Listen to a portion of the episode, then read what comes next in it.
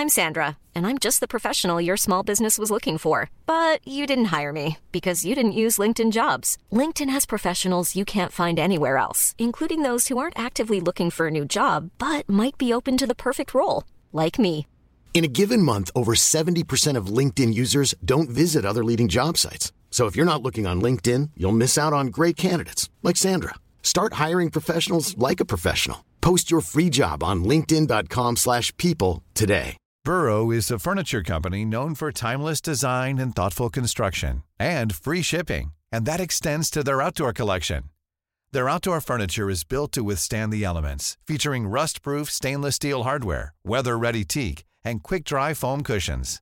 For Memorial Day, get 15% off your Burrow purchase at burrow.com slash ACAST and up to 25% off outdoor.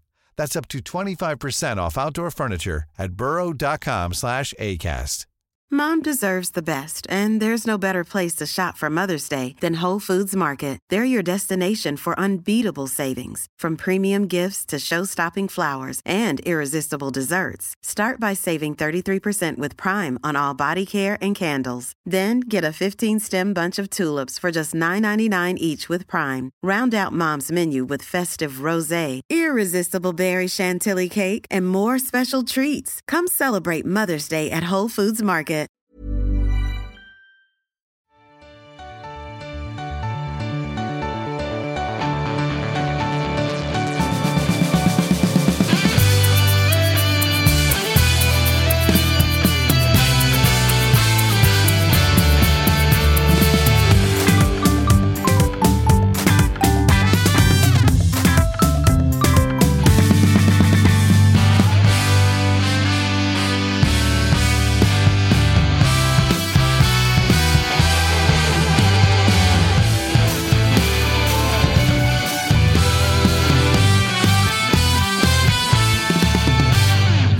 Säger hej och välkomna till det kanske konstigaste, stökigaste men också härligaste avsnittet av Tutto-svenskan. Det rör sig två gräsklippare i bakgrunden, så det är lite ljud. Vi befinner oss på Strandvallen dagen efter cupfinal och eh, jag har med mig Josip Ladan och Freddy Arnesson. Hur är läget? Det är märkligt på många sätt.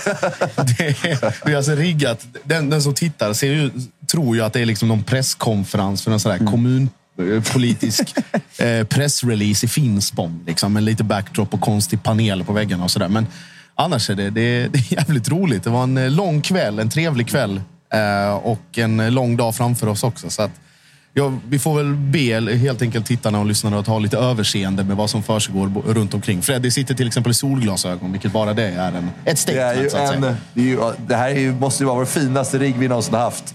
Det är ju jävla dröm här att sitta och kolla ut över Strandvallen och få spela in den här podden. Det blir något som att vi väver ihop allt som Tuttosvenskan handlar om. Liksom. Vår kärlek till den svenska fotbollen. Och sitta på den här vallen där det spelades en Svenska cupen-final igår.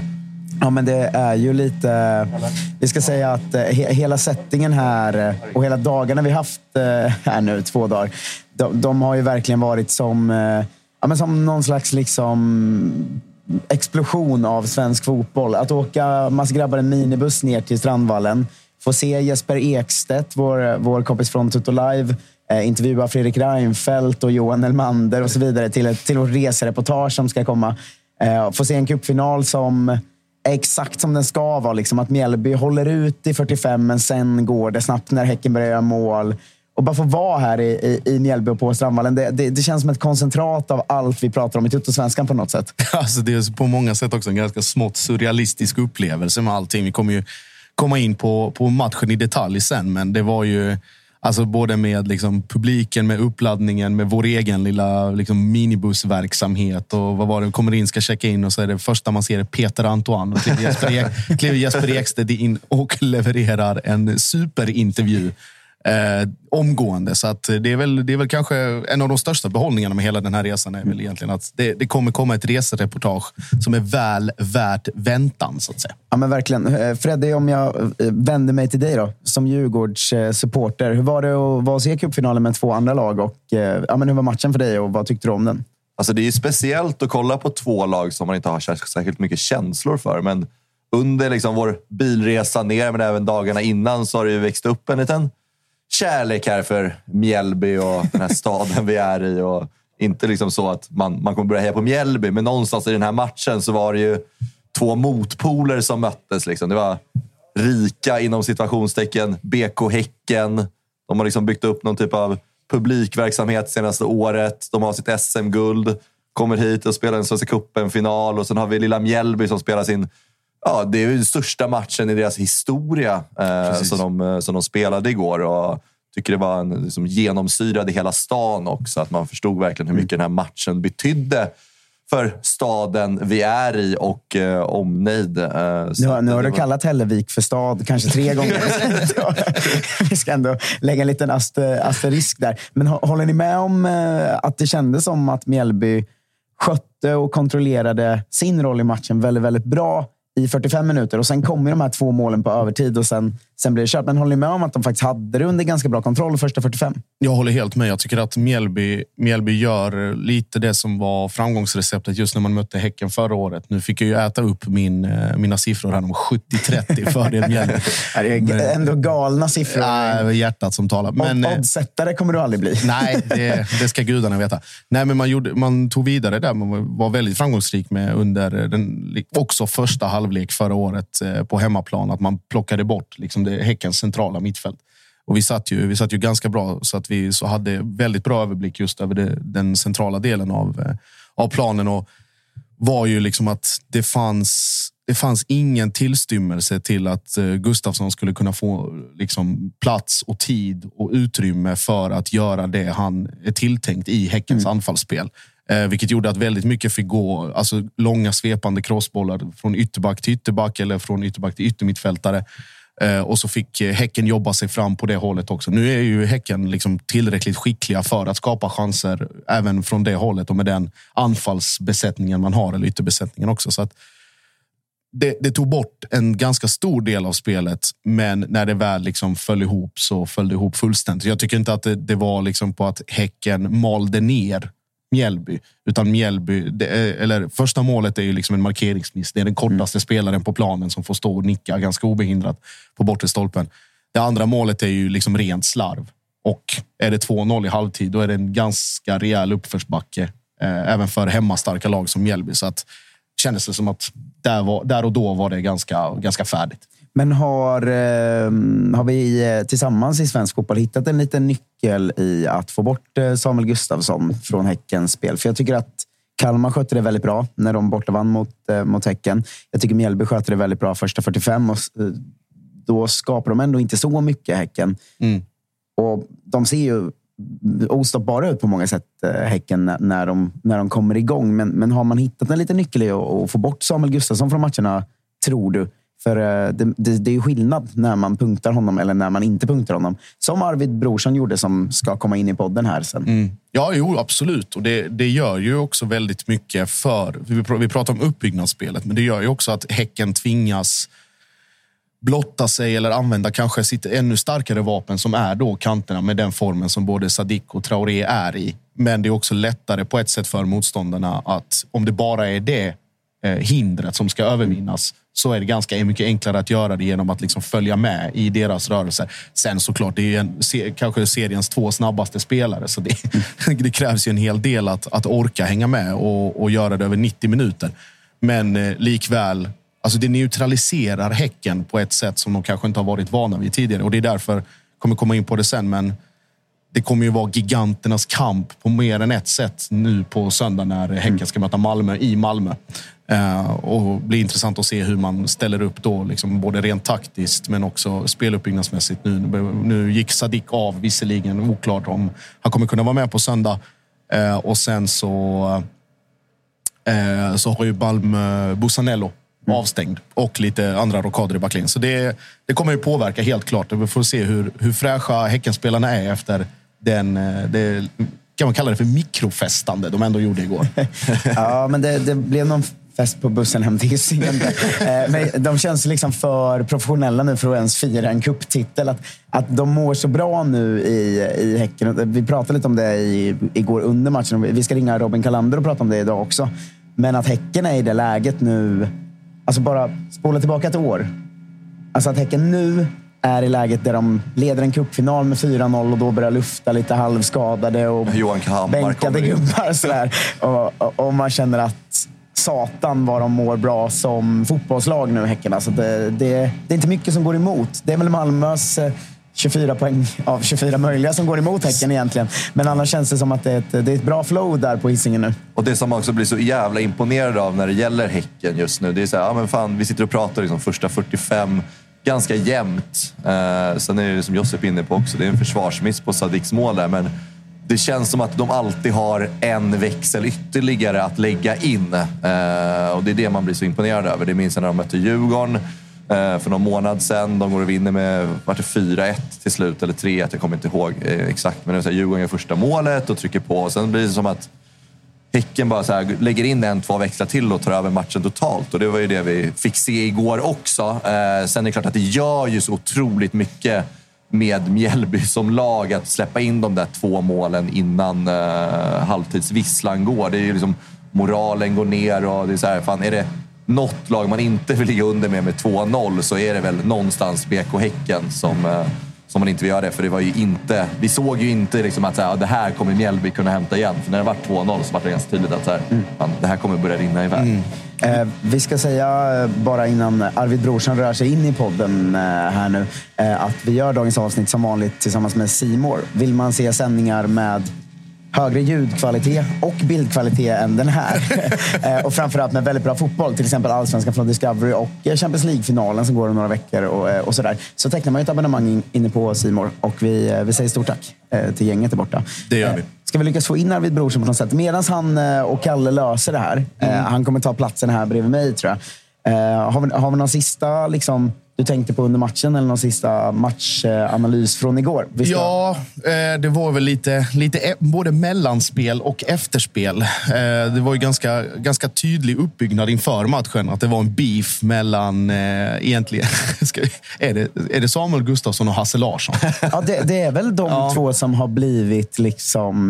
de- de- Den här Ärkefin. finalen har handlat mycket om Hasse Larsson versus Samuel Gustafsson på något sätt. Det har den och det var otroligt uppfriskande att i halvtid nås av rapporter om att eh, Hasse, Hasse Larsson och Simon Gustafsson hade på något sätt konfronterat varandra i spelartunneln.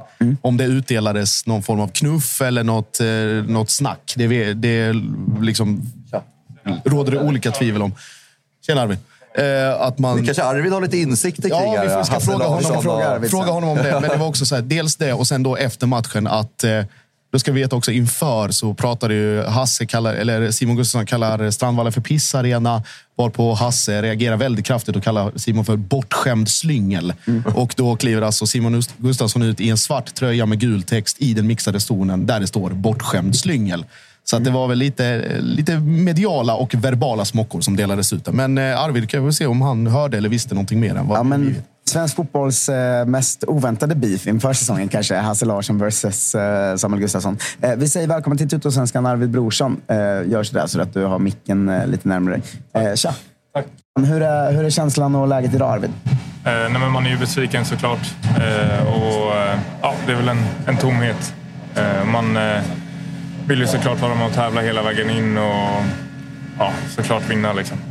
Men eh, vi är ett, ett väldigt ungt lag också och många som inte varit i den här situationen förut. Så att man, om ett tag så kommer man väl ha lärt sig en massa grejer. Liksom.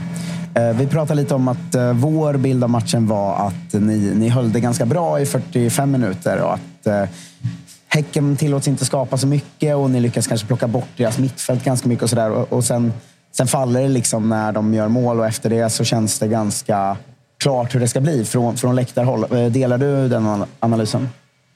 Ja, det känns ju som du säger, vi har en ganska bra första halvlek. Eh, sen sista ja, vad är det, fyra, fem minuterna blir ju lite stökiga.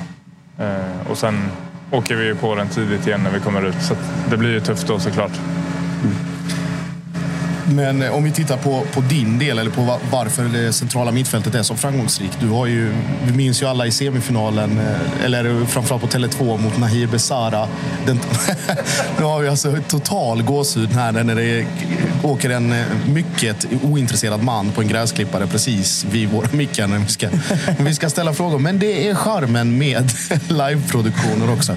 Vi ska försöka och låta honom glida iväg i maklig takt innan vi ställer en eh, man, Ja. blir, man blir alltid munter av att eh, de som sköter gräsklippningen ser ut som att de bryr sig så himla lite om sitt jobb. Alltså, Ja, ja. Han ser verkligen ut att ha den tråkigaste arbetsdagen på, på riktigt, riktigt länge här ute på Men ja, Sandvallen. till, tillbaka till frågan. Det var ju mot eh, Nahir Besara som du så framgångsrikt eh, punktmarkerade bort från, från matchen. Det har väl varit lite av eh, Mjällby signum också, både i, i matcher tid, under förra säsongen men även efter din ankomst. Att I de matcher som kräver det så ska man verkligen liksom old school följa med. Och, och verkligen, vad var det som de gamla ungdomstränarna sa? Man ska veta hur han luktar efter eller under matchen. Är, det, är det en roll som du...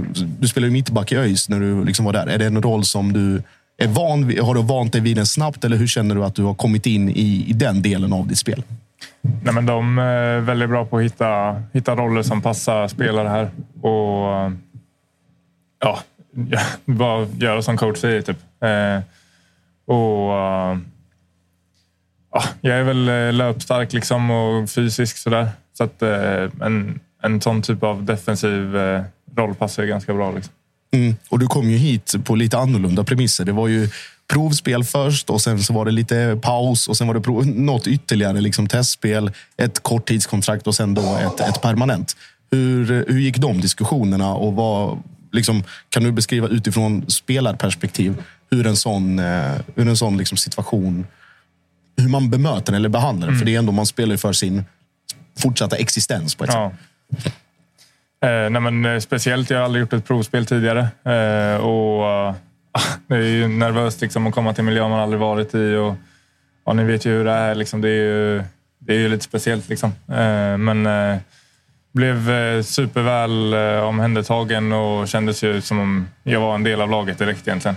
Eh, och, ja, en, eh, en okej vecka liksom och känna på det och sen eh, skriva ett ja, kort, korttidskontrakt som du säger och sen var väl Hasse ganska snabb med att han ville skriva ett längre avtal och tränaren också och då eh, kändes det ju helt rätt liksom. Eh, och det känns som att jag, jag mår bra av att få lite kontinuitet också.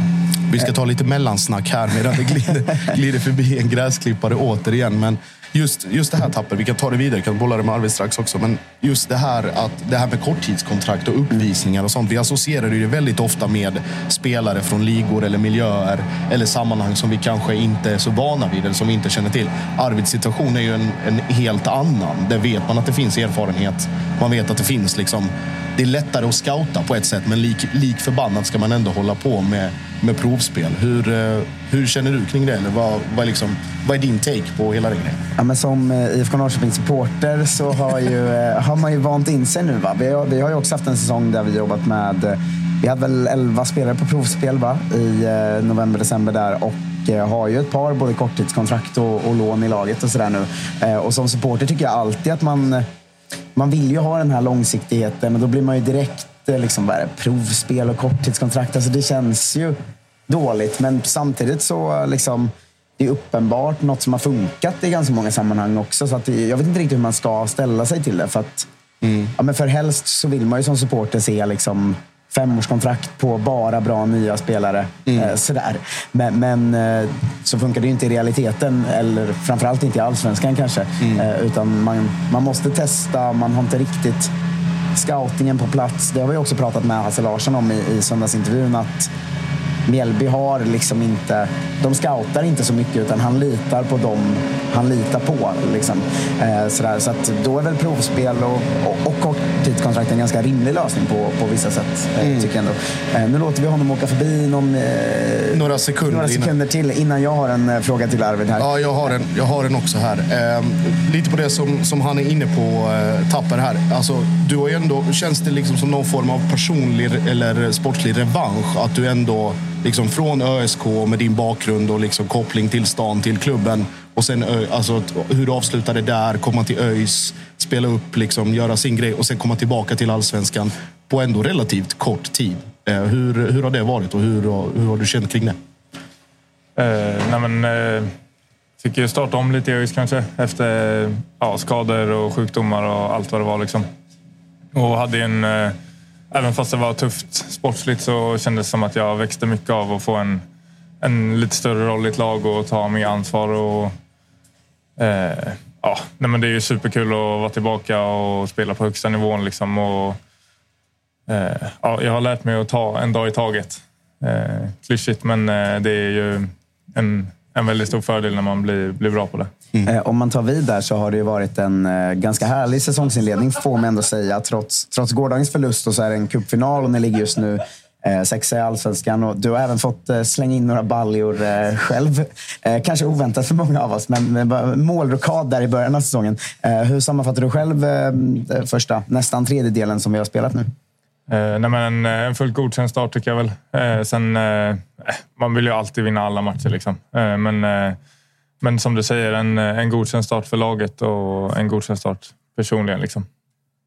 Mm. Ehm, hur, vi har pratat lite om det att det är liksom ett lag där det går inte veta vem som ska göra mål. Eftersom era vapen är ganska mycket fasta, långa inkast, hörnor och sådär. Så känns det som det studsar runt lite och så är det någon som, någon som sätter den till slut. Det är roligt att spela ett sånt lag där det känns som det kan vara du eller Alexander Johansson eller Rössler. Det kan liksom vara lite vem som helst som gör, gör målen. Det måste vara lite speciellt ändå. Jo, men, eh, men det pratar vi också om på fasta situationer. Att vi har ju väldigt många duktiga liksom, huvudspelare och fysiska spelare. Så att det är oftast någon som får en spelare som kanske inte är så bra på att försvara på sig. Eh, och det är ju såklart en fördel. Och, ja, som nu mot Sirius så var det ju både Ivan och Colin som gjorde mål. Och ja, tidigare så har det varit jag. Så att, snart gör jag väl Tom mål också. Ja, det, det är konstigt att det bara är han kvar. För att det tänkte man ju också inför säsongen att han kommer vara mittbacken som gör liksom sju hörnmål den här säsongen. Men nu har väl hela Mjällby gjort mål förutom Tom. Så får vi ringa honom och skälla, skälla på honom för. Precis. Innan vi, innan vi släpper dig Arvid också. Nu väntar liksom det här och matchen och uppladdningen och den mentala anspänningen å sin sida. Men nu liksom direkt Djurgården borta, Tele2, mattan som ni ändå har spelat på nu med allt vad det innebär. Är det, är det skönt eller är det jobbigt att det är en så pass liksom, viktig eller svår, tuff motståndare så tätt in på en sån här urladdning som en cupfinal ändå är? Ah, det är väl svårt att säga så här på förhand, men eh, personligen så tycker jag väl att det är ganska skönt. Och, ja, vi var ju lediga idag, men så träning imorgon och sen eh, bara ladda om. Liksom, och lättare att glömma, glömma det som har varit och tillbaka till prestera varje vecka igen. Liksom. Men ska vi göra så att vi säger stort eh, tack Arvid för att du hoppade in i Tuttosvenskan här på Strandvallen, eh, vår, vår nya studio. Eh, och fortsatt lycka till den här säsongen. Tack så jättemycket. Det är vi som tackar. Tack. Eh, vad, vad, ser du fram emot eh, i, i helgen för match? Pratar du med mig? Ja, jag- Ja, väl, du ska möta Häcken Ja, jag ska möta Häcken. Ja, ser- andra har inget intressant på gång i helgen. Nej, nej. Och det, det är väl svårt för mig att koncentrera mig på egentligen någonting annat än just att möta, möta Häcken hemma. Det är som, alltså för att ta vidare, om vi ska återberätta lite kort vad Robin var orolig för, det, eller vad, vad han var nyfiken över, är ju om Malmö ska gå ut och spela som Malmö alltid gör. På hemmaplan, det vill säga bröstet utåt och liksom, nu är vi MFF. Eller om man ska anpassa sig lite just med tanke på Bussanellos eh, frånvaro. Eh, jag tror väl att sanningen kommer väl landa någonstans mitt emellan. Eh, jag tror att Både Derek Cornelius och Lasse Nielsen kommer spela. Eh, nu har Anton Tinnerholm lite bakslag, men samtidigt Jesper eller, Ceesay är- i bra form. Varit en fullgod ersättare till Anton Tinnerholm medan han har varit borta. Och sen så tror jag väl att Martin Olsson, som också verkar vara i, i gott slag och, och fokuserat på rätt saker, eh, absolut kommer kunna bidra med sitt och sen med, liksom, med sin visst. Visst, det är Häcken-historia på sitt sätt, men det är fortfarande om, om det är någon match och en seriefinal och allt det där som Martin Olsson ska spela så är det väl den här. Sen såklart, han är väl kanske han är inte 23 längre och vindsnabb och, och kan leva på sin, sin speed, utan här blir det väl mer att hålla position, ligga rätt och minimera de här ytorna. Eh, och sen blir det väl då giganternas kamp på innermittfältet, framförallt med Rygård, Gustafsson och vem det nu än är som får den positionen där med dem. Eh, och då eh, på andra sidan Hugo Larsson, Peña och AC. Så Ja, jag, jag tror på någon, en målsnål men ganska ful historia. Det var också väldigt länge sedan man liksom fick se den här typen av match med så otroligt bra lag. Jag försöker minnas tillbaka lite. Och någonstans var det väl ja, men 2019 där när Djurgården vann guldet. Det var Malmö-Djurgården. Liksom, det var så två fruktansvärt dominanta lag liksom, om man jämför med övriga serien som möts. Så att, eh, jag tror också många människor utanför som liksom kommer se fram emot den här matchen. För det är ju två otroligt bra lag. Och jag tror väl att, ja, men, som du är inne på Josip också, att det kommer bli målsnålt. Och det är också, kommer bli ett jävla ställningskrig också mellan Per-Mattias Högmo och Henrik Rydström som man också ser fram emot väldigt mycket. Och se hur, eh, hur de liksom... Absolut. Det är två hjärnor som möts, så att säga. Absolut, och målsnålt. Nu kommer jag väl säkert få äta skit för att jag inte har någon, eh, någon, någon liksom bettingkoll här heller.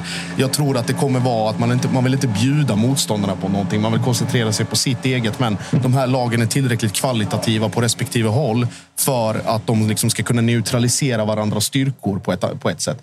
Nu var det otroligt skönt att gräsklipparen gick av sig. Nu behöver man inte skrika in i micken. Men Vi ska säga också att eh, noll gräsklippare, noll problem. Han körde ju ut samma minut som liven började. Vi går på samma schema idag. Ja, men nu stängde han av den och, eh, hopp, och hoppade av ett tag här. Så vi får hoppas Ja, att vi, han, vi, han pratar håller sig på, borta. vi pratar på snabbt. Nej, men eh, att man neutraliserar varandra som jag var inne på och att man liksom hellre väntar ut eh, att motståndarna ska göra fel än att man själv eh, trycker på för mycket så att säga. Så nej, det, blir väl, det är väl helgens absolut tydligaste fokus är, ju, är just den matchen. Eh, Jag har eh, fler frågor om den matchen, men först tänker jag att jag ska nämna att vi är sponsrade av eh, ATG. På tal om dina usla förutspåelser. Tutto-trippen kommer i helgen som vanligt. Man kan köpa andelar på både våra och Tutto Lives Big Nine-spel. Och ja, ska man spela på Allsvenskan så går man in på ATG. Men det gör man bara om man är över 18 och har- man problem med spel så går man istället in på stödlinjen.se. Tack ATG. Men jag tänker på det här att vinner Häcken nu eh, det är, ju, det är den första sexpoängsmatchen för säsongen lite, eh, som, man, som man ju brukar prata om. Eh, vinner Häcken så är det ju faktiskt ganska, ganska jämnt emellan er. Och, eh, vad tror du en sån... För, för förlusten...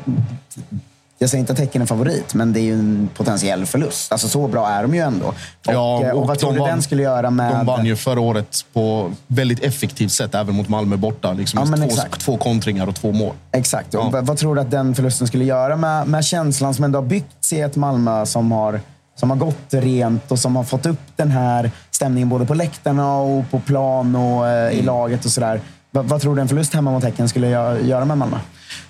Alltså, det är klart den hade påverkat, men samtidigt så tror jag i det långa loppet att med tanke på hur det har sett ut och att i de här matcherna som har varit hittills som ändå är matcher som Malmö på pappret ska vinna. Att det har ändå sett så bra ut som det har gjort, bortsett från BP kanske.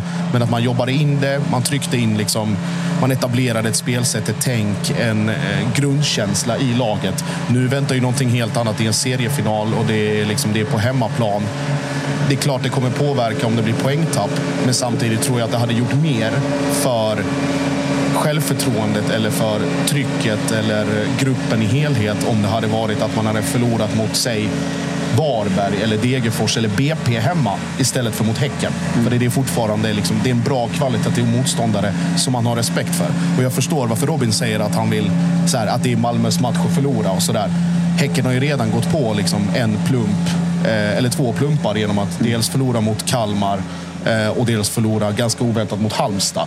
Och då, de matcherna har ju också stått och vägt för, till, eller mot Malmö eh, där man ändå i premiären lyckas vinna mot Kalmar och sen slår Halmstad i 96. Så att det sitter ju också kvar. Eh, så att visst, det är Malmös match att förlora, men eh, samtidigt en, en tredje förlust för Häcken redan nu. Och vad, man, vad kan man ha? Fyra, fem förluster på en säsong för att, för att vinna och om man ska ha något guldsnitt.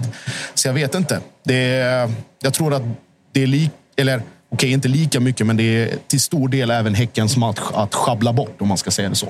Eh, nu har ju du också ett lag som vi ska på Fredriksspråk surra lite om, tänkte jag sen. Eh, men eh, hur ser du på den här matchen eh, från, utifrån perspektiv eh, som supporter till ett annat tänkt topplag i alla fall? Då? Du tänker på Malmö-Häcken? Ja. exakt. Ja, nej, men eh, jag tror att det kommer bli ett, en eh, fantastisk fotbollsmatch. Eh, sen så tror jag väl för, eh, för vår skull och för allsvenskans skull så hade det varit väldigt roligt med en, eh, med, med en Häcken-seger också. På, Alltså vinner Malmö den här så är det ju bara Ja, att då- då, får ju till och med Josip Ja, men då, då får han ta emot den här handen som vi lägger ut i varenda gång vi snackar efter Ingen Malmö-seger. hand kommer tas emot, kan jag säga. då, då, då är det dags. Eh, Men, men ja, det är som du säger, Tapper går Malmö och vinner den här så svårt att se att det är någonting som kommer liksom, kunna störa Malmö det här året. Och det har vi varit inne på också. Fan, de har åtta matcher, åtta segrar. Eh, redan nu eh, påstår ju vi att eh, guldet är klart för Malmö, men en seger mot Häcken, då är det väl någonstans också cementerat. Eh, det skulle väl till något exceptionellt om eh, om eh, Malmö skulle tappa det här. Och sen så även för Häckens del, det kunde vi inte liksom prata vidare med Robin Kalander. Men vi ska ju inte heller glömma bort att det kommer en sommar och Häcken har spelare som har ögon på sig utomlands. Eh, Mm. Jag Ma- hörde Ma- Mal- snack om att det finns liksom intresse av i princip alla startspelare och någon på bänken. Så det, är klart att intresse finns där. Verkligen, och, och, och där kan man också se en ganska stor skillnad på vad Malmö FF är just nu. Att den, den spelaren som kunde, skulle kunna lämna i sommar är Hugo Larsson. Övriga spelare är nog ganska införstådda med att spela den här säsongen i Malmö FF. Så det är väl också den lilla brasklappen att ja, visst skulle Häcken gå och vinna nu på söndag eh, och Malmö kanske börjar tappa lite poäng så den här hösten kan bli väldigt tufft för Häcken eh, med ett Europaspel, eh, potentiellt Conference League, Europa League eller Champions League. Och sen så även tapp av nyckelspelare för det vore inte konstigt om spelare som Sadik och Traoré kommer lämna i sommar och jag tror de också är sugna på på det äventyret. Sen har vi också Gustavsson som skulle kunna mycket väl kunna lämna i sommar. Så att det kan vara ett skadeskjutet Häcken som går in i den här hösten också. Så det är så här, ja, det, är, som, som sagt, eh, Malmö, Malmö kommer nog plocka det här till slut även om de skulle eh, potentiellt förlora nu på söndag. Så att, eh, men det ska bli en otroligt rolig match mm. som jag var inne på innan också. Att det var länge sedan man, man såg fram emot en sån här match som supporter utifrån också och, och, och, och se och ta del av faktiskt. För jag tror det kommer You should celebrate yourself every day, but some days you should celebrate with jewelry. Whether you want to commemorate an unforgettable moment or just bring some added sparkle to your collection, Blue Nile can offer you expert guidance and a wide assortment of jewelry of the highest quality at the best price. Go to BlueNile.com today and experience the ease and convenience of shopping Blue Nile, the original online jeweler since 1999. That's BlueNile.com. BlueNile.com. Planning for your next trip? Elevate your travel style with Quince. Quince has all the jet setting essentials you'll want for your next getaway, like European linen, premium luggage options, buttery soft Italian leather bags, and so much more. And is all priced at 50 to 80% less than similar brands. Plus, Quince only works with factories that use safe and ethical manufacturing practices. Pack your bags with high-quality essentials you'll be wearing for vacations to come with Quince. Go to quince.com slash pack for free shipping and 365-day returns. I'm Sandra, and I'm just the professional your small business was looking for. But you didn't hire me because you didn't use LinkedIn jobs. LinkedIn has professionals you can't find anywhere else, including those who aren't actively looking for a new job but might be open to the perfect role, like me. In a given month, over 70% of LinkedIn users don't visit other leading job sites. So if you're not looking on LinkedIn, you'll miss out on great candidates like Sandra. Start hiring professionals like a professional. Post your free job on linkedin.com/people slash people today. fantastisk match. Eh, Vi kan ju ta den sista Malmöfrågan, för du för in mig på den ganska mycket. Det har börjat snackas eh, Hugo Larsson 130 till 150 miljoner till Borussia Dortmund nu. Eh, vad gör det snacket med dig, Josip? För det första, total gåshud såklart. Alltså, men nu är vi på en sån nivå att eh, nu har man ju, alltså, när den nyheten kom kände jag nu släpper jag Malmö. Jag bryr mig inte mer om dem. Alltså, 150, men här, vi, alla vi andra klubbar går ju runt så. Fan, nu har vi sålt tre spelare för 70 millar här. Fan, Nu jävlar är vi på gång. Eh, Men vilka, vilka summor det börjar snackas om. Alltså. Ja, det gör det. Och det är väl, eh, jag tror det är, var supporterpodden Radio 1910 som gick ut med de här uppgifterna först. Att det var mellan 135 och 150 miljoner till just Borussia Dortmund. Men att en hel del, framförallt en hel del andra tyska klubbar ska vara intresserade. Eh, man ska ha i, bak, eller i åtanke då att det var ett runt ett 100 miljoners bud från Bournemouth som var accepterat i vintras. Var det inte nästan 120 miljoner? Ja, kan till och med varit uppe där, men eh, liksom de, det området. Eh, och där Hugo själv valde att tacka nej eh, med hänvisning till att han ville liksom i alla fall spela våren ut i, MFF och eh, enligt då rykten så obekräftade såklart, men ganska från väldigt bra håll så ska Hugo ha sagt att äh, 100 nu i vinter blir det 150 i sommar. Så att han verkar ju inte ha haft, haft fet ute om Han sig kan själv. marknaden bra, Hugo Larsson. Men, men jag, jag skulle inte förvåna mig heller om det närmar sig eh, faktiskt eh, 200 miljoner strecket. Vi ska, vi ska komma ihåg också att Hugo Larsson förra året var liksom fortsatt en, en talang, något mer oslipad än vad han är just nu. Att det kommer bud uppemot 120-130 miljoner i vintras och sen också med den här våren, ett som Malmö har, men också som Hugo Larsson som har cementerat sig på ett mittfält med ganska hög konkurrens så skulle jag inte bli förvånad om de här buden kommer gå upp emot 200 miljoner. Som sagt, för att han har ju också någonstans nu bevisat sig också att det är en spelare som håller och är startspelare i ett Malmö som är så dominanta i allsvenskan. Jag Men förstår- jag lite bom på varning på det här nu. 200 det- miljoner. Ja, men det- var det inte jag som sa det. Jag sa inte 200 miljoner, jag sa upp mot. Nej. jag tror det kan bli ha, mer pengar också. Konkurrens från fler tyska Mm. klubbar kommer in. Bournemouth kanske förnyar sitt intresse. England är ju där i alla fall. Liksom, de har ju koll. Eh, vad jag skulle säga var, jag förstår Freddys liksom, infalls, eh, infallsvinkel och resonemang till 100 procent. Däremot har jag väldigt, väldigt svårt att se att det skulle gå någon, någon spelare från allsvenskan för de pengarna. Det är ju Alltså, kittlande. Ja, men alltså, alla, alltså redan nu när vi pratar 135-140, det är liksom summor som vi bara kan drömma om och som till och med danskarna liksom ser som någon form av ögonbrynshöjande summa när en spelare går från den danska ligan för de pengarna. Så i den ideala av världen... Oh, jävlar, nu är det Ja, nästan han är snart uppe på läktaren. Ja, ja, ja. Men alltså, nu klipper han alltså eh, en bra bit bredvid plan, så nära oss han kan eh, komma. Det är den här Men, men, uppvärmningsytan. men sen, sen är det ju också, det det är så jävla sjukt det här med Malmö också. Att, så här, de här pengarna, 150 miljoner som det pratas om, kan bli mer, kan bli mindre. Men det hade gjort så extremt stor skillnad Ja, i alla andra klubbar i Allsvenskan. För Malmö blir det bara så här, ja, det är 150 miljoner mer på bankkontot. Någonstans är det. Det är svårt att säga. Vad, vad, vad, skulle liksom förändras för Malmö med de här 150 miljonerna extra? Det är klart att man vill bygga upp en buffert, man vill ha mer och mer pengar. Ja, man, men Framförallt tätar man det liksom eh, Europaspelshålet som dök upp den här säsongen. Att man slipper gå back så jävla mycket genom att missa Europa. Eh, och sen så såklart eh, förstärkningsmässigt. Jag vet att, eller det är ingen hemlighet att Malmö kommer vara beredda att lägga väldigt, väldigt mycket pengar på Hugo Larssons ersättare. Vem det nu än blir. Om det blir en svensk eller om det blir någon, någon från, eh, från någon annan del av Europa eller, eller världen. Ursäkta att jag avbryter där, men Ja. är du ser inte att ersättaren finns i truppen just nu? Jag ser Larsson? varken Mohamed Sibi eller Oskar Lewicki som tillräckligt kvalitativa för att fylla det, det hålet som Hugo Larsson kommer lämna efter sig. Har vi jag- slutat eh, nämna Timotej helt där? Nej, stackarn, det är inte lätt. Men eh, eh, nej, så jag tror att Malmö kommer lägga väldigt, väldigt mycket pengar på en sexa och det blir väldigt spännande att se var man kommer liksom rikta fokus när de här första ryktena kommer.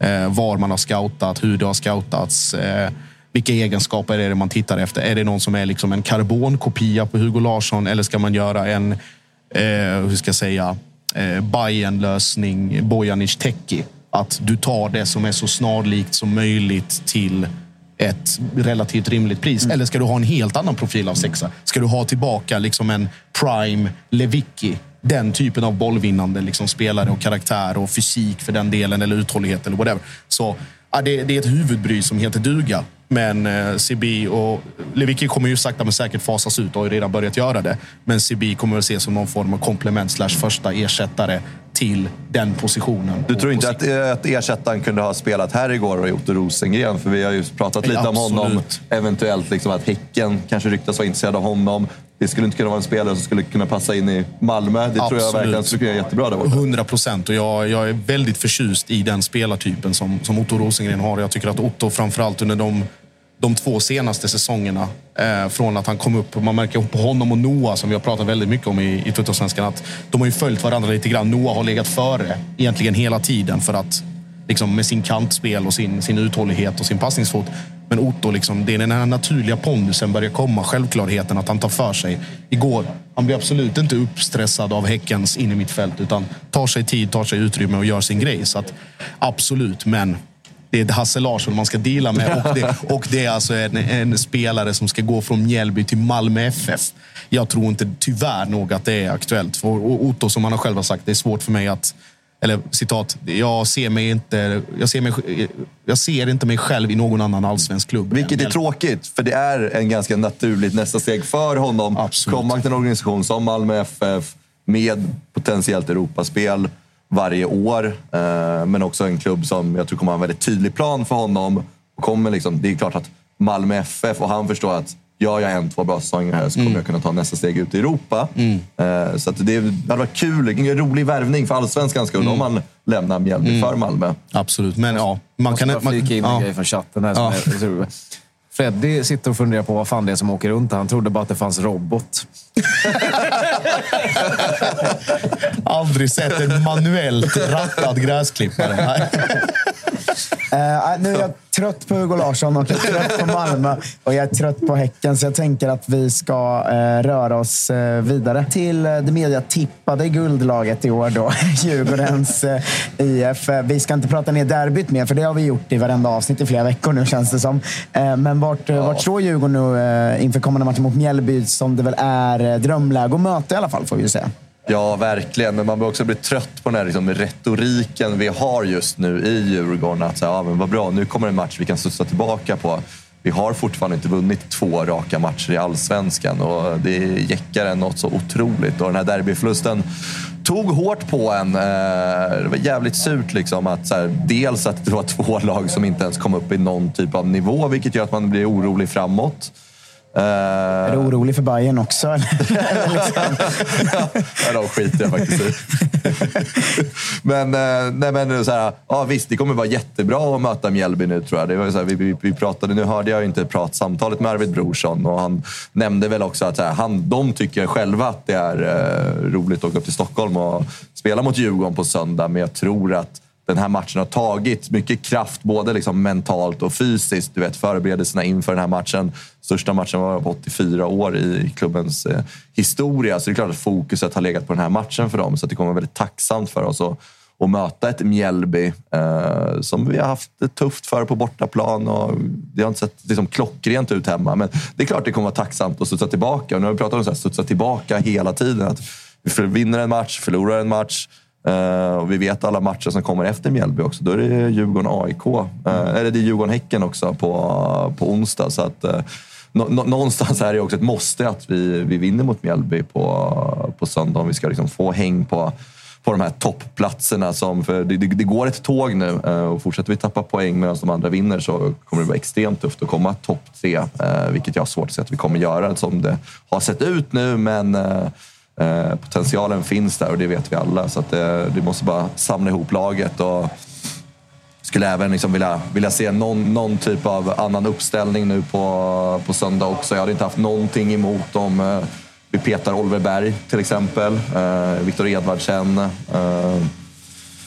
Kanske eventuellt Magnus Eriksson. Eh, det är vår lagkapten. Eh, men eh, det hade varit spännande att se ett mittfält med Lukas Bergvall, Findell och Sabovic på, på söndag. För det tycker jag att de har förtjänat. Och Lukas Bergvall har ju tagit chansen när han har kommit in och tycker han förtjänar att få, få starta på söndag. För Oliver Berg har ju verkligen inte tagit chansen och visat att han skulle vara den där ledaren och spelaren i Djurgården.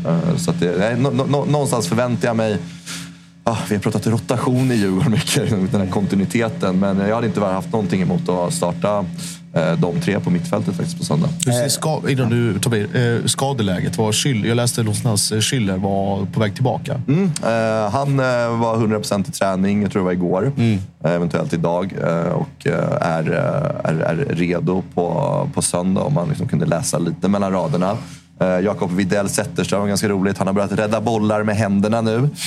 Bra formulering. Nere på Cacanello. Eh, så att, eh, det, det, det, det är kul. Och det är så här, visst, vi har pratat lite om, om Widell Zetterström och han kanske inte har varit liksom den...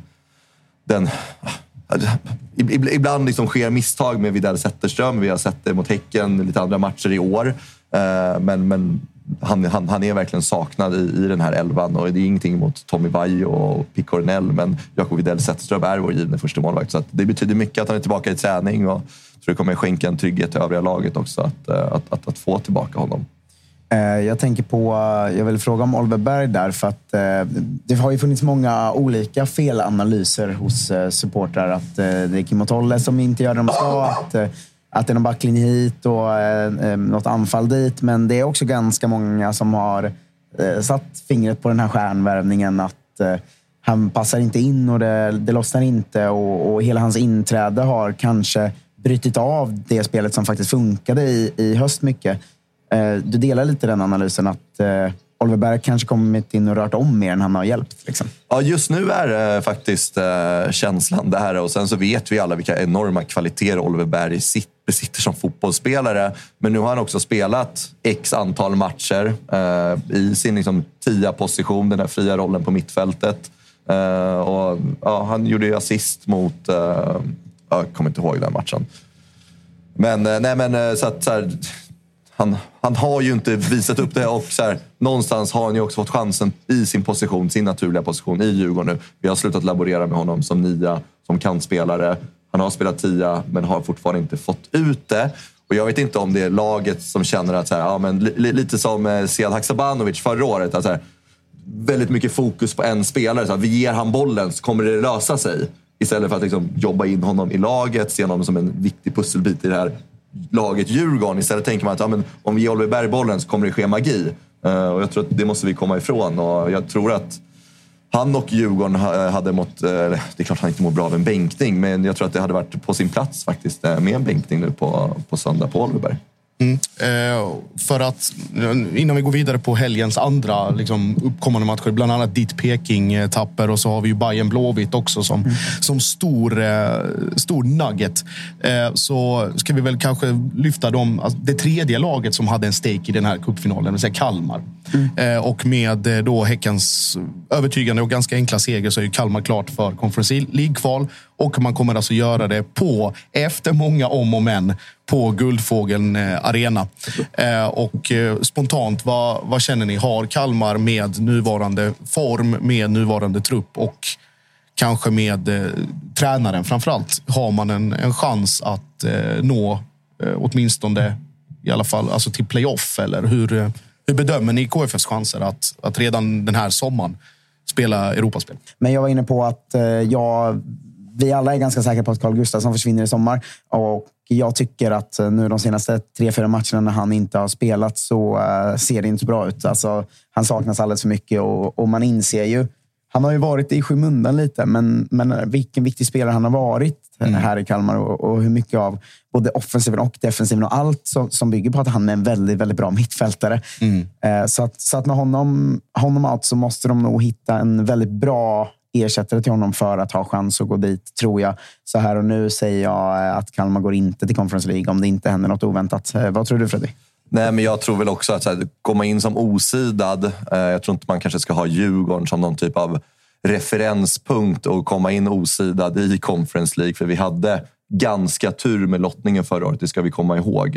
Eh, så att eh, Kalmar också, där de är kvalitetsmässigt så vore det ju en, en, en extremt eh, stor skräll om de tar sig hela vägen till, eh, till gruppspelet. Och jag tror att de är väl eventuellt osidade faktiskt från första omgången i Conference League. Så att har man otur med lotten där så kan det bli att de faktiskt ryker redan i, i första. Och kanske om om de möter ett lag till exempel som Rijeka som Djurgården fick möta i första eh, omgången. Där. Så att, eh, det är, ja, man- ska ha tur med lottningen. Eh, och det var ju du inne på Josip igår också, vilket glädjer mig som, eh, som djurgårdare. Att Djurgården ser ut att vara sidade hela vägen i, eh, i årets som Conference League som, som det det såg ut exakt, som det såg ut just nu så hade Djurgården eh, en sidning i tredje rundan i, i Conference League-kvalet. Så ett lag som inte var sidat var Hajduk. Till, Mm. Hajduk, eller till Freddys stora skräck och besvikelse. så att vi får väl se vad som händer där. Men just eh, det du är inne på tappen med Kalle Gustafssons liksom, nyckelroll. Kalmar är lite av en liksom, moment 22 här hur man ska göra. Antingen släpper man i sommar, han har ju inte så långt kontrakt kvar. Man släpper i sommar, man säljer, man får in i alla fall någonting enstaka. Samtidigt spelar man ju också för topplaceringar under den här säsongen. Att få chansen att komma ut igen. Att genom då en eventuell tredje, fjärde plats skaffa sig den här Europamöjligheten återigen. Och det är man direkt beroende av i allsvenskan av Kalle Gustafsson. så ska man då liksom antingen släppa i sommar för att få in lite pengar eller behålla hela hösten och släppa gratis i vinter. Visst, det svider alltid med när en egen produkt blir bossmanspelare på det sättet. Men här måste man ju också väga in alla de sportsliga parametrarna och så som, som vi var inne på, som Kalmar ser ut. Jag vet inte om de, de är ju ett lag med och ett lag utan Kalle Gustafsson, uppenbarligen. Håller ni med mig lite om att eh, hade man ställt den här frågan för fyra matcher sedan så hade man ändå känt att fan Kalmar, Kalmar kan ändå slå alla. De, de, de har så mycket bra på gång, men nu det, den, den liksom Kalmar-känslan, vad snabbt den dog. Liksom. Ja, men verkligen. Vi har ju varit inne nästan på att så här, men Henrik Jensen har ju liksom ersatt Henrik Rydström fläckfritt. Det har vi pratat om Mm. för fyra omgångar sedan och nu börjar man ju... Här, det är klart vi ifrågasätter inte hans förmåga som tränare. Men Freddy kan- på Jensen out? Exakt. Men, men det kanske är det här Kalmar som vi ser just nu kvalitetsmässigt där de är kanske i, i allsvenskan. Så att eh, man, man, man är inte förvånad heller. Så att, eh, jag, jag, jag tror att de kommer få det, få det väldigt tufft eh, framåt här också i Europaspelet. Eh, annars i helgen, eh, du är inne på det, det är, ganska, det är ett par intressanta matcher. Det är ju faktiskt en toppmatch i Norrköping på måndag. Ja. Eh, där, Ska du kolla på matchen? Ja, Derby de la Simhall blir, det på, blir det på måndag i eh, IFK Norrköping mot Elfsborg. Elfsborg som har startat eh, extremt eh, bra. Ju vunnit alla förutom den matchen mot Häcken. I princip. Alltså gjort det de ska egentligen på många sätt. Eh, häcken går ju nu in i eh, det svåra schemat eh, där det radas upp eh, alltså tio svåra matcher i rad har de ju nu i princip. Hur, hur, hur tror ni att Elfsborg kommer Ja, men vad ser ni dels för match framför er på måndag i Norrköping, men hur tror ni att Elfsborg kommer klara av den närmsta perioden? Ja, det är väl lite som i, som i ett MFF-läge. Det är väl först nu man blir ordentligt testad. Eh, jag tror att Peking generellt är ett motstånd som passar Elfsborg ganska dåligt. Nu alltså, orelaterat till statistik och inbördes möten och sådär.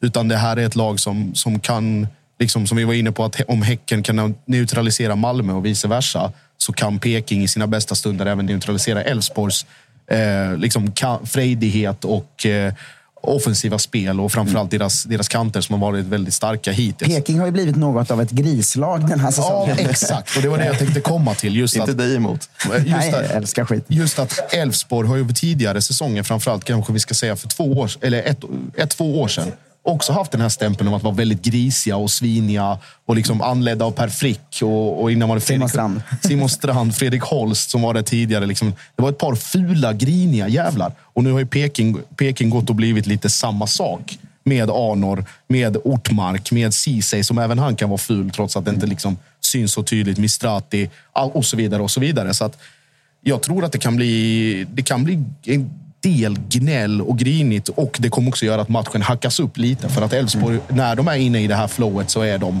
i perioder ostoppbara. Att det liksom, de sköljer över dig i våg efter våg. Om inte annat fick BP erfara exakt det där. Eh, Så jag tror att, jag tror att Peking, just genom hemmaplan, men också att man kommer med i gott slag och med ett liksom grundmurat självförtroende kan störa Elfsborg mer än kanske Elfsborg förväntar sig. Ja, det är ju tre raka för, för eh, IFK Norrköping här och eh, alla raka för Elfsborg sen Häcken-matchen. Mm. Så, att, så att det är en spännande match. Det är också att eh, det är lite oväntat att det är matchen mellan trean och fyran. Ja, verkligen. I, i Allsvenskan på, på många sätt. Annars är väl helgens match nästa krismöte. Det är ju krismöte varje helg eftersom det är så många lag som är i kris. Så att eh, hälften av matcherna är ju krismöten i den här serien numera. Eh, men eh, Göteborg-Hammarby ser man ju fram emot. Det gör man verkligen och jag tycker att Göteborg, då visst att det var, det var otroligt intressant argumentationsväxling, om man kan, eller skriftväxling på Twitter mellan Blåvitt-falanger och AIK-falanger som såg det här krysset på fundamentalt annorlunda sätt, för att uttrycka det milt, eh, på, på Friends Arena. AIK som egentligen tappar segern och Blåvitt som grisar sig till den. Eller liksom trots sitt mörker och, och liksom svajiga situation och, och svaga, svaga lägen, bortsett då kanske från segern mot Degerfors, att man ändå lyckas grisa till sig på Friends. Att man ändå, det finns någonting att ta av. Och att de, de här bilderna av vad det faktiskt fanns att ta av var väldigt, eh, väldigt annorlunda. Eh, Men också att man, man spelar hemma. Alltså det, det kommer också göra, man har god känsla med sig. och vi pratade om att eh, eh, Blåvitt-publiken har slutit upp bakom sitt lag. och man liksom, Det spelar ingen roll om det går dåligt, de är ändå där och de kör. och Det är liksom återväxten och biljettförsäljningen och årskorten och marknads och allt vad fan det är. Alltså alla de här parametrarna är ju liksom i uppåtgående. Och just att möta, om vi talar om att möta lag vid bra tillfällen, så är Bayern också ett perfekt läge nu eh, att möta. Visst, derbyseger, eller derby segern i all ära, men det var ju, det var ju liksom ingen välspelad historia. Det var inget liksom Bayern som gick ut och tokdominerade. De hade bra perioder i matchen. De hade ganska bra kontroll på Djurgården, men det var en överlag 90 minuter ganska svag fotbollsinsats från, Mm. från båda lagen. Så Blåvitt har, har alla chanser i världen att, om vi pratar om att Peking kunde störa Elfsborg så tror jag att Blåvitt kan såra Bayern eh, väldigt mycket hårdare. Och nu, ska det, nu är det en gräsmatch igen och eh, Gamla Ullevis matta är ju, den är inte optimal trots årstiden. Nej, det, det, jag håller med om mycket av det du säger. Att det, det är perfekt läge för Göteborg på många sätt. Jag, jag tänker om man kollar på Hammarby att eh, de har blivit lite, vi har ju flera sådana, sådana lag den här säsongen, men de har blivit lite det här laget man bara går och väntar på att så här, snart borde det fan se bra ut. Men, men nu är vi ändå åtta omgångar in och, och alltså nu vinner de ju sist, så att, hatt av till det. det. Det går inte att säga något om. Men eh, det börjar ju liksom inte se bra ut. Nej, och sen att- segern ja. mot liksom, Djurgården de tar, det blir ju lite att, ja visst, de, de, de sminkar ju över grisen lite där. Det såg ju inte, precis som Josip är inne på också, det såg ju inte jättebra ut. Så jag tror som bayern supporter och möta Göteborg så är man nog rätt nervös. Och Hade man visst vunnit mot Djurgården och man har visat tydliga kvaliteter och så här, men Besara i all ära gör ju en, en, en, en OK match. Han får med sig fyra poäng, två straffmål och två, två assist. Men han har ju också lång väg kvar till, eh, till toppformen här nu efter, efter sitt virus. Men, men får de igång honom, då kan det nog bli ett helt annat Hammarby som vi får se framöver tror jag. Jag tror faktiskt inte vi nämnt hans eh, straff knappt den här veckan. Vilken, alltså vad sjuk han är som går fram och gör den, eh, gör den i ett derby. Men eh, om, jag, om jag ställer Göteborgsfrågan åt andra hållet. Eh, Göteborgssupportrarna jobbar väl ändå att det har vänt. Alltså att de är, eh, de är igenom den, den tuffaste perioden och att det, det har gått åt rätt håll. Eh, jag har lite svårt att bestämma mig eh, vad, vad jag tycker där. Liksom. Alltså, de har ju fyra raka matcher utan förlust. Eh, samtidigt så har de en vinst och det, de här matcherna är mot IFK Norrköping hemma, det är mot Degerfors hemma, det är mot BP borta, det är mot ett jätteskadeskjutet AIK. Eh, var, var, vart ser ni i Göteborg nu? Jag, jag, jag vet inte om jag, om jag är på det har vänt-laget eller jag kan inte riktigt eh, bestämma hur jag ser på dem. Eh, jag behöver hjälp här. Ja, jag vill lite... lite För de har sex poäng på åtta matcher. Man... Ja, exakt. Och det är väl... Om, om vi säger så här. Jag tror att det, lika mycket som de har liksom poänger i det här att 2-2 mot AIK är, är skitbra utifrån våra förutsättningar där vi är. Lika mycket är det väl en, jag ska inte kalla det Bagdad Bob-grej, men en eh, viss relativisering samtidigt över vad man är. Att det är så här, ja, ja, okej, vi har sex poäng på åtta matcher. Det är långt ifrån optimalt. Men vi kan bättre och vi vet att det kommer bli bättre. Men skitsamma när, för att det kommer bli bra ändå. Men de säger det på ett sätt som inte inger förtroende. Precis som du säger, att det är så här, ja, ja men det blir bra. Ja, men varför då? Eh, det blir det. Ja, men jag liksom tycker, eh, den, den ton, det tonläget. Alltså nu återigen så är ju inte, det, det är ju inte de det kanske är värst för just nu. För det är väl, det är väl AIK skulle jag säga. Men, Som alltid. eh, och att det finns även flera lag som sagt. Men Göteborg känns som ett av de lagen som har hamnat lite där, där IFK Norrköping var förra säsongen. Där vi har sett större lag var att man, man går mest runt och väntar på att det ska vända och lösa sig om man ska komma sexa för att man är bra egentligen. Och, eh, till slut är man där och, och, och det är september och man ligger på trettonde plats. Eh, sådär liksom. det, det känns som att vi har flera lag som är i det läget nu. För att det är svårt att jobba in att det har vänt helt när man har sex poäng på åtta matcher och ligger på trettonde plats tycker jag.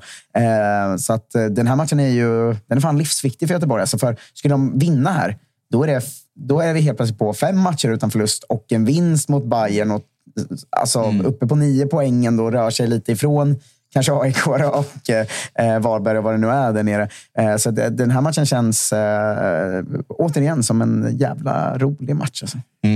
Vad känner, vad känner du Fredrik?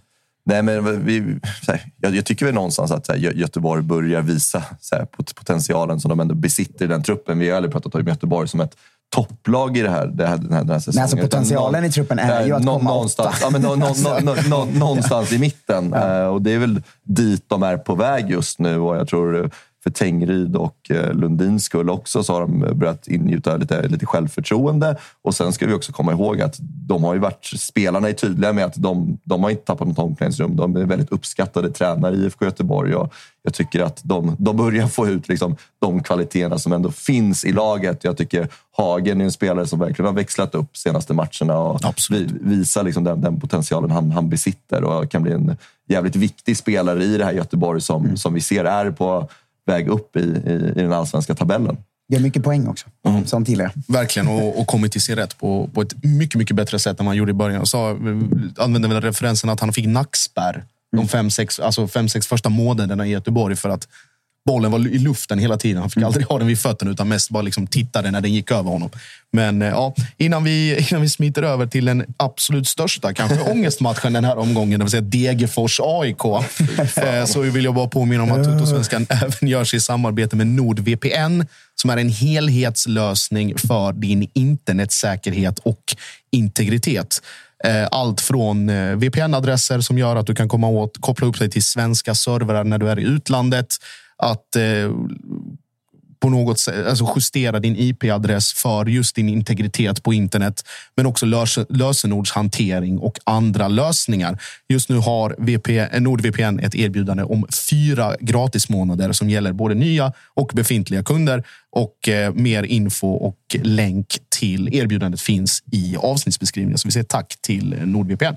Ja, då ska vi väl in på den, den, den sista matchen här då, som vi ska prata om idag. Den Det, kanske man är mest sugen att kolla på. ja, det är ett gäng till som vi, som vi bara smiter ifrån och inte nämner alls. Men eh, Deg- Degerfors AIK, två lag i eh, fullständig kris på, på många sätt. Alltså Degerfors har, vad har de släppt in nu? 20, 23 mål på, på åtta omgångar Minus tror jag. 15 har de i Ja, målskillnad. minus 15 i, i Så målskillnad. otroligt efter åtta omgångar. Eh, då har de ändå börjat bättre än de gjorde förra säsongen. Eh, men eh, alltså, vilken match alltså. Eh, AIK måste ju vinna här för att inte eh, för att det inte ska börja skrikas eh, om brännan och brinna på Karlberg och allt. De, Jag tror väl också så här, i- Men, men Degerfors måste ju också vinna. Alltså, bo- Båda måste ju vinna den här. Och Stor- Stora Valla är vad Stora Valla är. Alltså, åh, vilken match! Gud, den, är, den är jävligt fin. Och jag, alltså så här, det har skrikits mycket nu, eller framförallt efter Blåvitt, om eh, vad var det?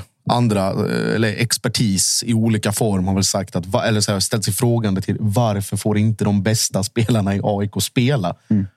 Eh, jag är helt övertygad om att Brännan skickar ut de bästa spelarna där, alltså där och då och inte medvetet håller någon på bänken på grund av tjafs eller andra saker om det inte absolut är nödvändigt. Eh, så alltså AIK befinner sig i ett sånt komplicerat läge rent gruppdynamiskt eh, och rent strukturellt så att det här är eh, alltså Stora Valla-matchen. Det är, vi pratar om sliding doors moment. Jag skulle vilja kalla det för ett av dem, kanske två som AIK kommer ha den här säsongen. Det första är nu. Att här är om man överhuvudtaget ska hamna på den övre halvan. Det är den första diskussionen. Och den nästa diskussion är att för att AIK, vi vet alla hur AIK funkar och det kommer komma in det kommer säkert komma in spelare, det kommer komma in andra saker. Thomas Berntsen ska sätta sin prägel. Liksom börja förscouta redan nu och säkert dra i någon kontakt och någon tillgänglighet så att AIK förstärker sig inför den allsvenska hösten. Det är ett starkt höstlag och så vidare och så vidare. Men om det här är, om det här är tillfället där det så här, ska det bli övre eller nedre halvan för Gnaget så kanske det nästa fönster kommer bli, givet att man vinner här, Mm. kommer man ha någonting med topp top tre, topp fyra, topp fem att göra överhuvudtaget i det långa loppet. Så att, ja, de måste, och de har ju fan, det är, ingen, det är ingen smickrande historik de har på Stora Valla heller. Vi pratar om eh, diff-diff-derbyt. Att Djurgården har det, brukar ha det tufft där. AIK har det inte lättare. Eh, vad var det? Edvardsen och Djurdjic som gjorde mål för något.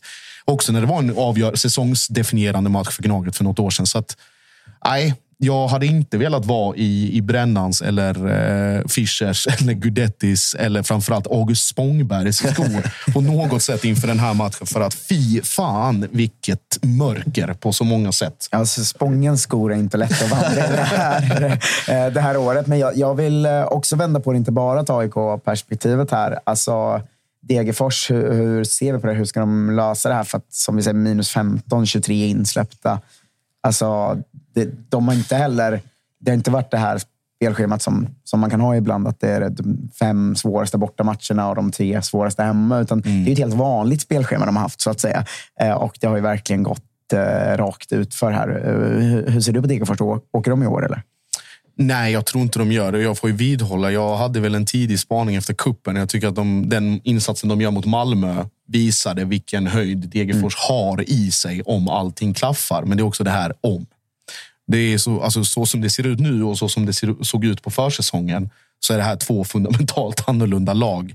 Vad det beror på, det vet jag inte. Om det är spelsätt eller om det är någonting inom gruppen eller om det är förtroende för tränarna eller vad det nu än är. Det, det kanske inte spelar så stor roll. Men jag tror att i det långa loppet så är Degerfors medvetna om att de har de höjderna i sig. Att de på en bra dag kan störa precis vem som helst. Sen såklart, de måste ju få akut få ordning på, på försvarsspelet. Alltså, Mm.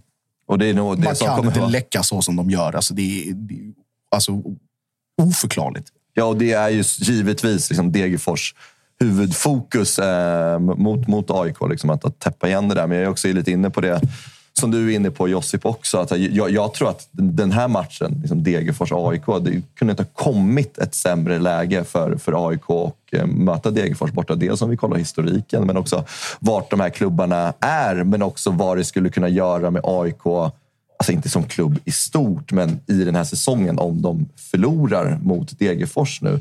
För då är det att så här, det är inte en slump att AIK är där de är, utan då är det verkligen så här, det är här AIK är just nu. Eh, och så här, liksom den, den här typen av bortamatch också. Så här, som någonstans man som supporter för de större lagen i allsvenskan tänker att det är de här matcherna man ska vinna. Man ska vinna Varberg borta, Halmstad borta, eh, Degerfors borta. AIK har torskat Halmstad borta.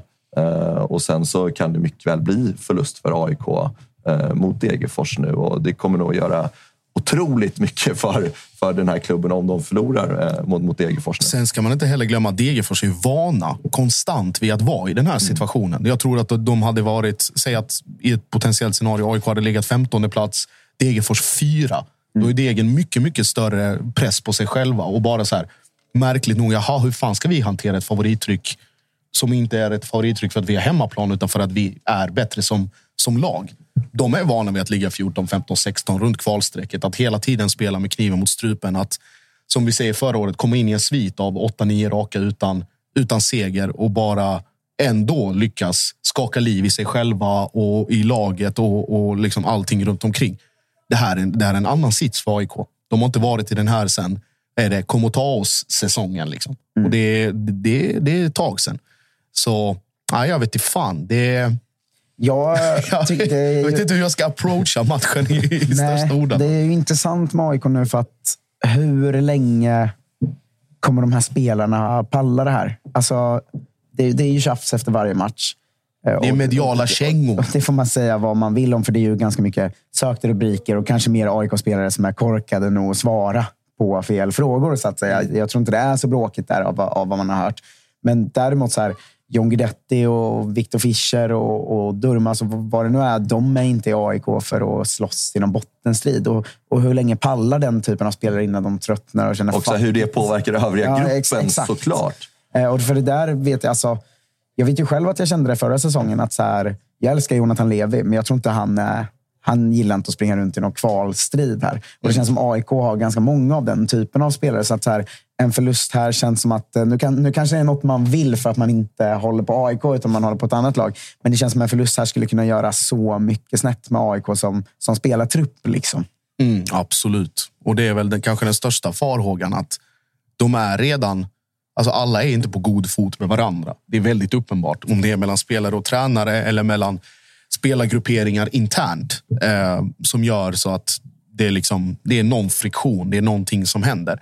Sen ska man veta och Brännan, liksom Brännans historik i andra klubbar i stökiga miljöer är ju att trots alla olikheter få folk att gå åt samma håll, att driva åt samma håll, att hitta liksom gemensamma referenspunkter och krafter och göra så att man blir ett väldigt starkt kollektiv. Men det har också skett i omklädningsrum och i miljöer som kanske inte har lika många stora egon som AIK har. Alltså du kan ha stora egon i Dalkurd eller i J Södra eller i Mjällby för den delen. Men AIK är någonting annat.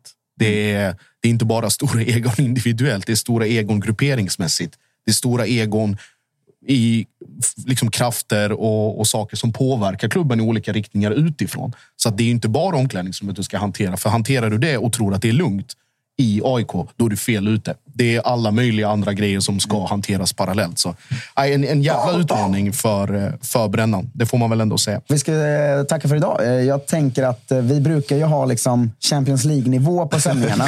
men idag testade vi att ha lite allsvensk nivå. För att ja, men ni ska ändå förstå att det är allsvenskan vi pratar om. Och då, då ska väl podden vara lika dålig som allsvenskan ibland också.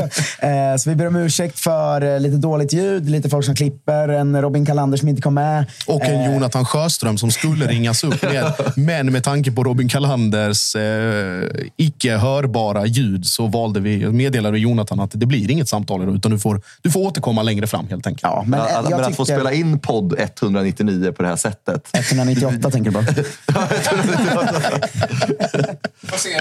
Jävligt värdigt ändå. Tycker jag. jag tycker det är mest magiska inramningen vi har haft i en sändning. Bara kunna sitta och kolla ut på den här fina vallen. Och, nej, otroligt. Ja. Ja, exakt. Gräsklippare bland annat. Ja. Eh, ja, men eh, det har varit eh, fint och vi, tack till alla som kom fram igår också på cupfinalen och sa snälla saker om Toto-svenskan. Vi hörs igen på söndag. Då är det söndagsintervju i Värnamo och så hörs vi på måndag med ett vanligt avsnitt där vi ska snacka ner ångestmatcher, ångestmatcher, ångestmatcher och Malmö-Häcken. Ha, ha en fin helg. Tack för idag. Ha det Hej då. bra.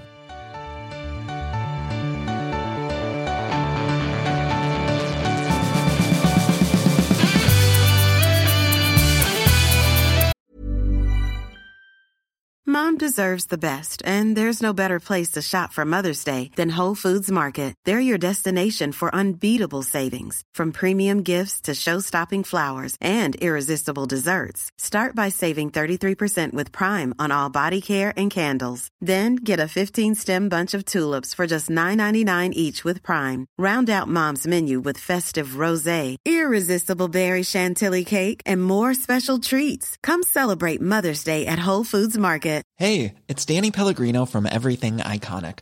Ready to upgrade your style game without blowing your budget? Check out Quince. They've got all the good stuff shirts and polos, activewear, and fine leather goods, all at 50 to 80% less than other high end brands. And the best part? They're all about safe, ethical, and responsible manufacturing.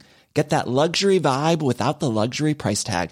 Hit up quince.com slash upgrade for free shipping and 365 day returns on your next order. That's quince.com slash upgrade.